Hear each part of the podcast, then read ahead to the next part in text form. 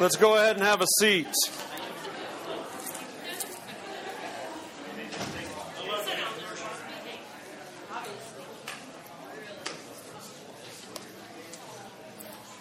Wednesdays get away from us so fast.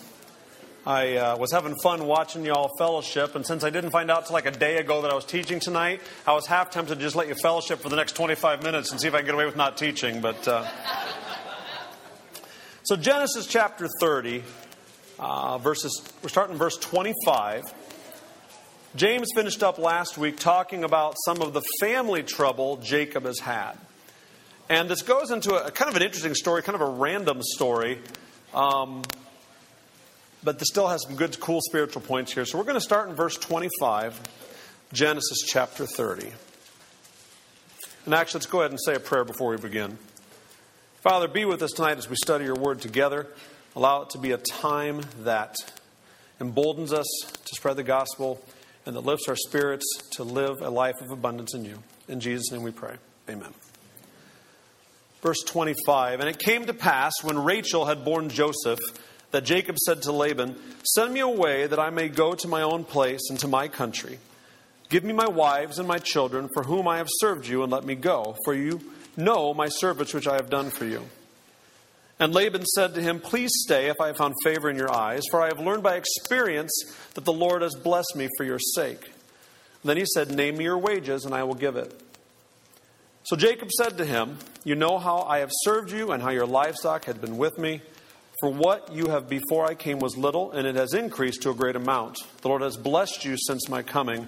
And now when shall I also provide for my own house? So he said, what shall I give you? And Jacob said, you shall not give me anything. If you do this thing for me, I will again feed and keep your flocks. Let me pass through all of your flock today, removing from there all the speckled and spotted sheep and all the brown ones among the lambs and the spotted and speckled one among the goats, and these shall be my wages. So my righteousness will answer for me in a time to come when the subject of my wages comes before you. Everyone that is not speckled and spotted among the goats and brown among the lambs will be considered stolen if it is with me. And then on to verse forty-three, we're going to skip down, because it goes through some interesting details of things that Jacob did. But then verse forty-three, it says, thus the man became exceedingly prosperous, talking about Jacob, and had large flocks, female and male servants, and camels and donkeys. Now the details of this passage honestly seem a little bit random and hard to apply to our lives. It's talking about the breeding habits of the sheep and the goats and the lambs and things that Jacob did to manipulate this to his favor. But what we're seeing here is the story of a very poor shepherd and a man who has nothing is beginning to turn into a nation. Because you remember, the promise of God was on his life, starting with Abraham, who was no one. God gave him this promise that through you, the entire world will be blessed. And that was passed down to Isaac, same promise. And now to Jacob. Jacob had an experience where God came to him telling you, I'm going to bless you. You're going to expand. Your, your, your descendants will be, kind of like he told Abraham, more than the stars in the sky. And that Jacob, Jacob is in this weird situation now in which he is here with his father-in-law who's ripping him off. He's trying to work for him. He's been there now at this point fourteen years and will be there six more. And I remember reading this story as a child, or in the little cartoon pamphlets they used to have when I was a kid when they'd have pictures. And in these pictures, He was he was not an old man. I mean, he was probably, by the time in these pictures, you know, maybe he's forty, fifty, or whatever. Well, all reality of this story, here he is working for this guy. He's had the promise of God in his life. He's nearly ninety years old at this point. And he's still in this position. Even though he has these promises from God, he's still living in this spiritual poverty, and that he's away from his home, he's away from his family, and he's working for this man, being ripped off the entire time. His life is basically chaos. He's not having any victory. He's not having any growth. And up before this point of having this conversation, he was still poor, destitute. He had no direction. And the question I think we need to ask ourselves, with all the promises he had from God, why is he in this position of servitude for nearly twenty years? I love that the Bible does not hide the flaws of its heroes. we, we get this idea, you think about the way the, the world would advertise somebody, promote somebody, stories about maybe a famous movie star, or a politician, or whatever. When they take out advertisements pushing the virtues of these people, it rarely says, but this is where he messed up, and he did this bad, and he did this wrong. It points out all the positives and paints them as these perfect people. Well, the Bible is not like that. The Bible paints the flaws, and I heard a preacher say at one time the expression, warts and all. Basically, all the flaws. And I actually love that because it helps those of us who are not perfect. You can raise your hand if you're perfect. I know my, a couple of that, you know, people here. My wife says that I'm perfect, but I'm not sure if she means it or not. But um, is that true, dear? Perfect? Thank you. That's what I thought. Um, if I was perfect, you could. But no, we... So we expect this expectation of people, and we put these people up on a pedestal, and we do that at church too. What's the expression, just to go off on a tangent here, what's the expression here about Christians? I'm not going to go to church, they're a bunch of hypocrites. Yeah. Well, you know what? Yep, that's true. Bunch of sinners, bunch of mess-ups, bunch of evil people all in that church, talking about each other and doing this and doing that. You know what? Yep, that's true. Just like the characters in the Bible. That's why we need forgiven. But I digress. Let's move on. Um, Jacob is going to be the father of a nation, and yet he paints this man. And it tells, back in these previous chapters, he was a liar. He was a trickster. He was a deceiver. And still, all these years later, here he is in his nineties, still reaping the wages of his sin, still taking the effect. And yet, he has these promises, these plans of God, just waiting for him, that he refuses to take hold of. He's got employment issues. It says in later chapters that his father-in-law, which is his employer, changes wages ten different times because of mistrust.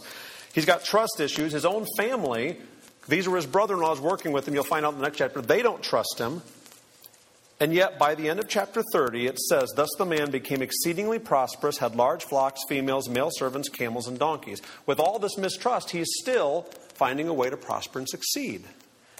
Why is that? I want you to flip back to Genesis chapter twenty-eight, just a couple chapters back.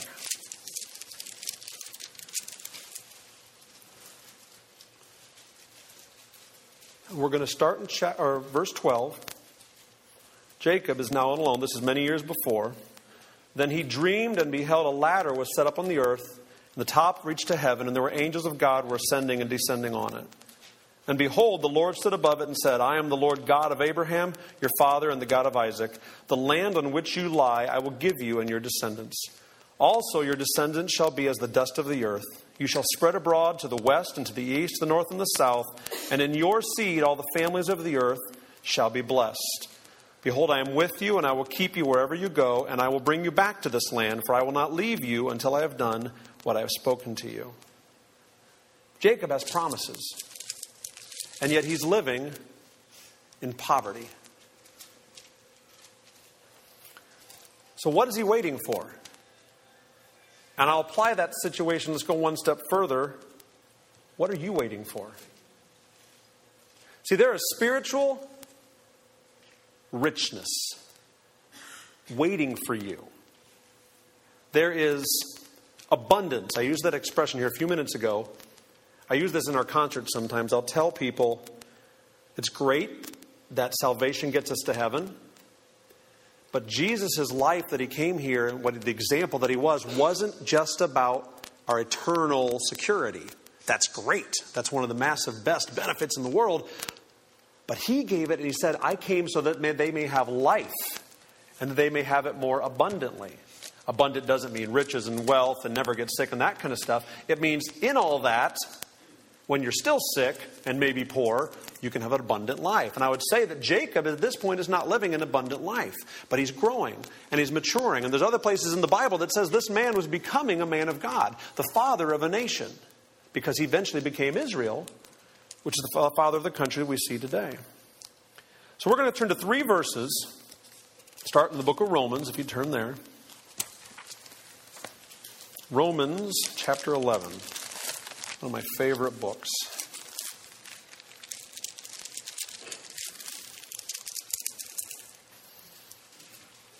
Very short verse.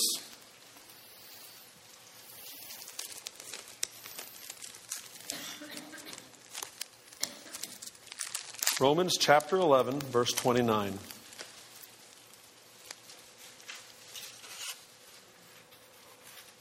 For the gifts and the calling of God are irrevocable.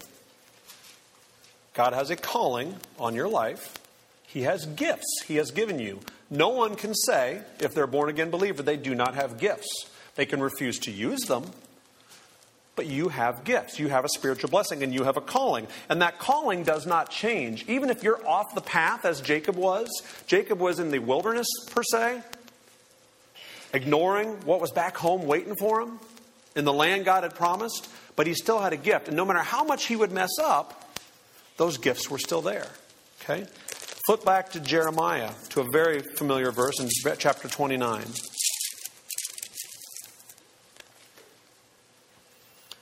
And you actually, I'll go ahead and read this one even before you get there, because you know this one. twenty-nine eleven. For I know the thoughts that I think towards you, says the Lord, thoughts of peace and not of evil, to give you a future and a hope. He has your future planned. And Ephesians, you don't need to turn to this one. We're short on time.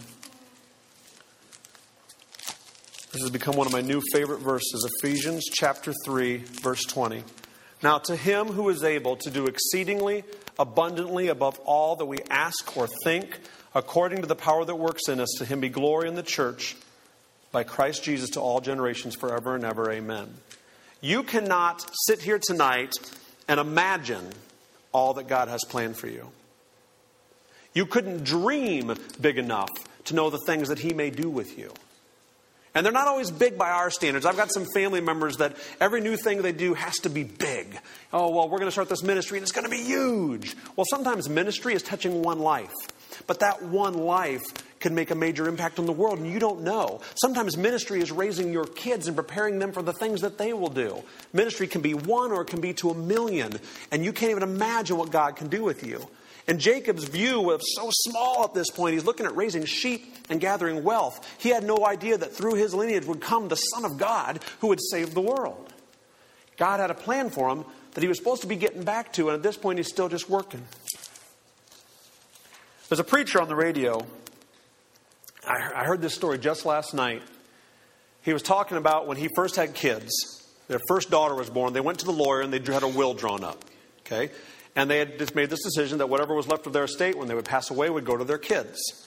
And they had, you know, a number of children over the years, and they kept adjusting the will so it would go to their kids. He's like, now, in our home over the years, he's like, my children went through many, you know, he described, he compared himself to God a little bit, blessings and curse, blessings and cursings upon his kids, that if they would obey these certain things, then they would get their allowance. If they would disobey these certain things, they'd lose the allowance and have other punishments and that kind of thing. He said, but throughout that entire time, while they may have lost their immediate blessing in the house, we never took them out of the will. The promises of the father towards his children never changed, even when they were disobedient. God has promises for you. And maybe you have been disobedient. Maybe you're not living the life you ought. But that doesn't mean His promises are void. The calling is still there. He's just waiting for you to come back. He hasn't moved. You maybe have moved, but He hasn't. And He's just waiting for you to come back. The same way He was waiting for Jacob to come back. And even though we're forgiven, our actions have consequence. And they're stealing blessing from you. If we're choosing disobedience, if we're choosing sin, sin is not who we are anymore once we're born again, but it's still there. I heard a preacher just recently call it. He said, uh, "He said sin is not res- er, sin is resident, but it's not president. Okay, it's there, and you can pick it up every once in a while, but it no longer runs your life. But you can choose to live in it, and you're just losing the blessing. But you know what? The salvation didn't go. The promises didn't go just because you walked away." God's plans don't change because of our flaws. Because you know what? He made the promises already knowing you had flaws. He made the promises already knowing what sins you were going to commit ten years from now. But the promises are still true. The victory and the abundance is still true if you'll live in it. So I ask you a question. I want you to answer it to yourself very honestly. Are you living an abundant life? Because it's available. Jesus said, I have come that they may have life and have it more abundantly. He didn't stutter. He said it, abundant life. And if you're missing out, then we need to take steps to get back into that abundant life and figure out how can we live in that promise. I'm reading a biography right now of a man named Hudson Taylor. He is a um, he was a, an, a missionary to China back in the eighteen hundreds. And he was a very interesting man. Um, and I don't have time to go into all the details of his life, but he was there at great cost to himself. I, thre- I told Heidi I'm threatening to, to put down the book because I'm only about three-fourths the way through, and he's already lost three of his children, and now he's just lost his wife. It's been one thing after the other of constant struggle and heartache, but his legacy and his impact on the country of China was so enormous that it's just amazing what he did. Well, the book is called Hudson Taylor's Spiritual Secret. And the secret that he discovered partway through had to do with our freedom in Jesus Christ, our abundance in Jesus Christ, our joy, okay? Because he lived in constant worry of how he was never good enough and never holy enough. And if any of them, we would be honest, we would raise our hands and we'd say we understand the scripture when Paul says, Um, oh, wretched man that I am. We constantly feel like we're struggling with failure and holiness, and it keeps us from serving the Lord because, oh, I've sinned. I'm so awful. I can't do it. And we live in that misery of now, now I'm good, and now I'm bad, and we're riding that roller coaster, okay? But I have a word I want to mention to you. Sufficiency. God told Paul, my grace is sufficient. The sacrifice of Jesus is sufficient. It's enough. You can't have done anything bad enough that, bad enough that that's not enough. He said he will never leave you or forsake you. And he said it while you were not perfect. And there's this verse, I believe it's in John or First John, I don't remember, where he says, I am the vine and you are the branches. And my picture of this verse, and Hudson Taylor admitted his picture of this verse was this massive and beautiful vine, and I'm this tiny little weak branch trying to get sap off of the vine, just trying to live, just trying to get by. That's not an abundant life. That's not realizing who the vine is. I'm just going to try to get a little bit off and try to survive. I'm just going to try to make it through the day. Do you know who you are in Christ? The victory you can have? And this was a quote. I took it out of the book that I'm reading. Hudson Taylor wrote this to his sister. As I thought of the vine and the branches, what light the Blessed Spirit poured direct into my soul. How great seemed my mistake in having wished to get the sap or the fullness out of him, being the vine. I saw not only that Jesus would never leave me, but that I was a member of his body, of his flesh, and of his bones. The vine, now I see, is not the root merely, but all root, stem, branches, twigs, leaves, flower, fruit. And Jesus is not only that, he is soil and sunshine and air and showers and ten thousand times more than we have ever dreamed, wished for, or needed. Oh, joy of seeing the truth.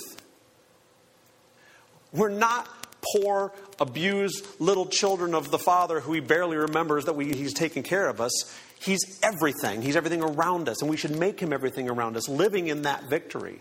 The thing that Hudson Taylor finally realized, oh, I failed. Yep, Jesus has paid for it. Instead of letting that sin, not that we should accept it, because we do need to work on our failures, but instead of that letting that sin completely take us out of effectiveness, we recognize that, yes, I sinned, that's why I'm saved, and we move on. We live in joy. We live in a little bit of abundance because we realize that's what freedom in Christ is. We know we're sinners. So don't let that eat you alive so badly that it completely takes you out of being effective. Jacob lost ninety years before he went back and had his fa- and went back with his family to the country that God promised him. Instead of living in that life of abundance, he lived in slavery. He worked for a man who basically abused him at every turn he got. And how many of you right now are living in a life where you're letting this world or Satan abuse you and tell you that you're less than what you are when you're a child of the King? Recognize that. We should never stop caring about sin. But sin is eliminated as a controlling factor in our lives if we recognize its place. There's times it's going to crop up, times it's going to get you, time it's going to get control. But if you'll realize it's paid for, that's not to say we should just sin without license of, well, it's paid for, because I tell you, you'll be miserable. That's Jacob right now in this story. He's let it control him, and he's moved off from God's plan, and he's miserable. Still saved, still paid for, still going to heaven.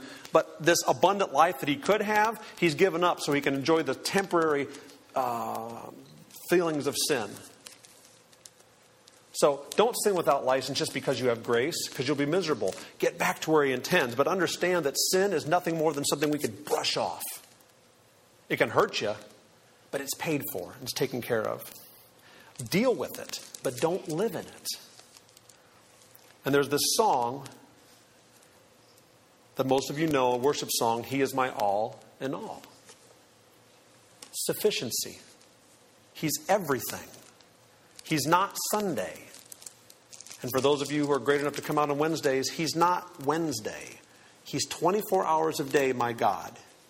He doesn't start being God on Sunday morning at, at uh, ten o'clock, ten thirty. What time does service start? ten. I should know that. Um, we're never on time, so I'm not sure. Um, he doesn't start at ten and stop being God at eleven thirty because you put in your time.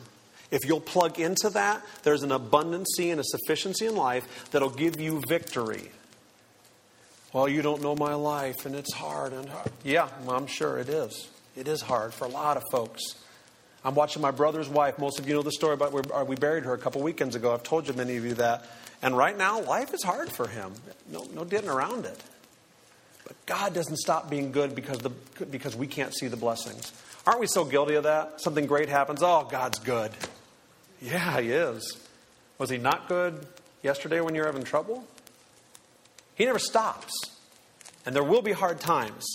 I'm not saying that. But if we can live in the freedom of knowing who He is and who our kids, who, whose kids we are, we can have an abundant life. So let's go ahead and wrap up. Think about that this week. Um, next week, James will get up. He'll be back and pick up in chapter thirty-one and probably actually talk about Genesis. I used it as a launching point and never got back. So let's go ahead and pray.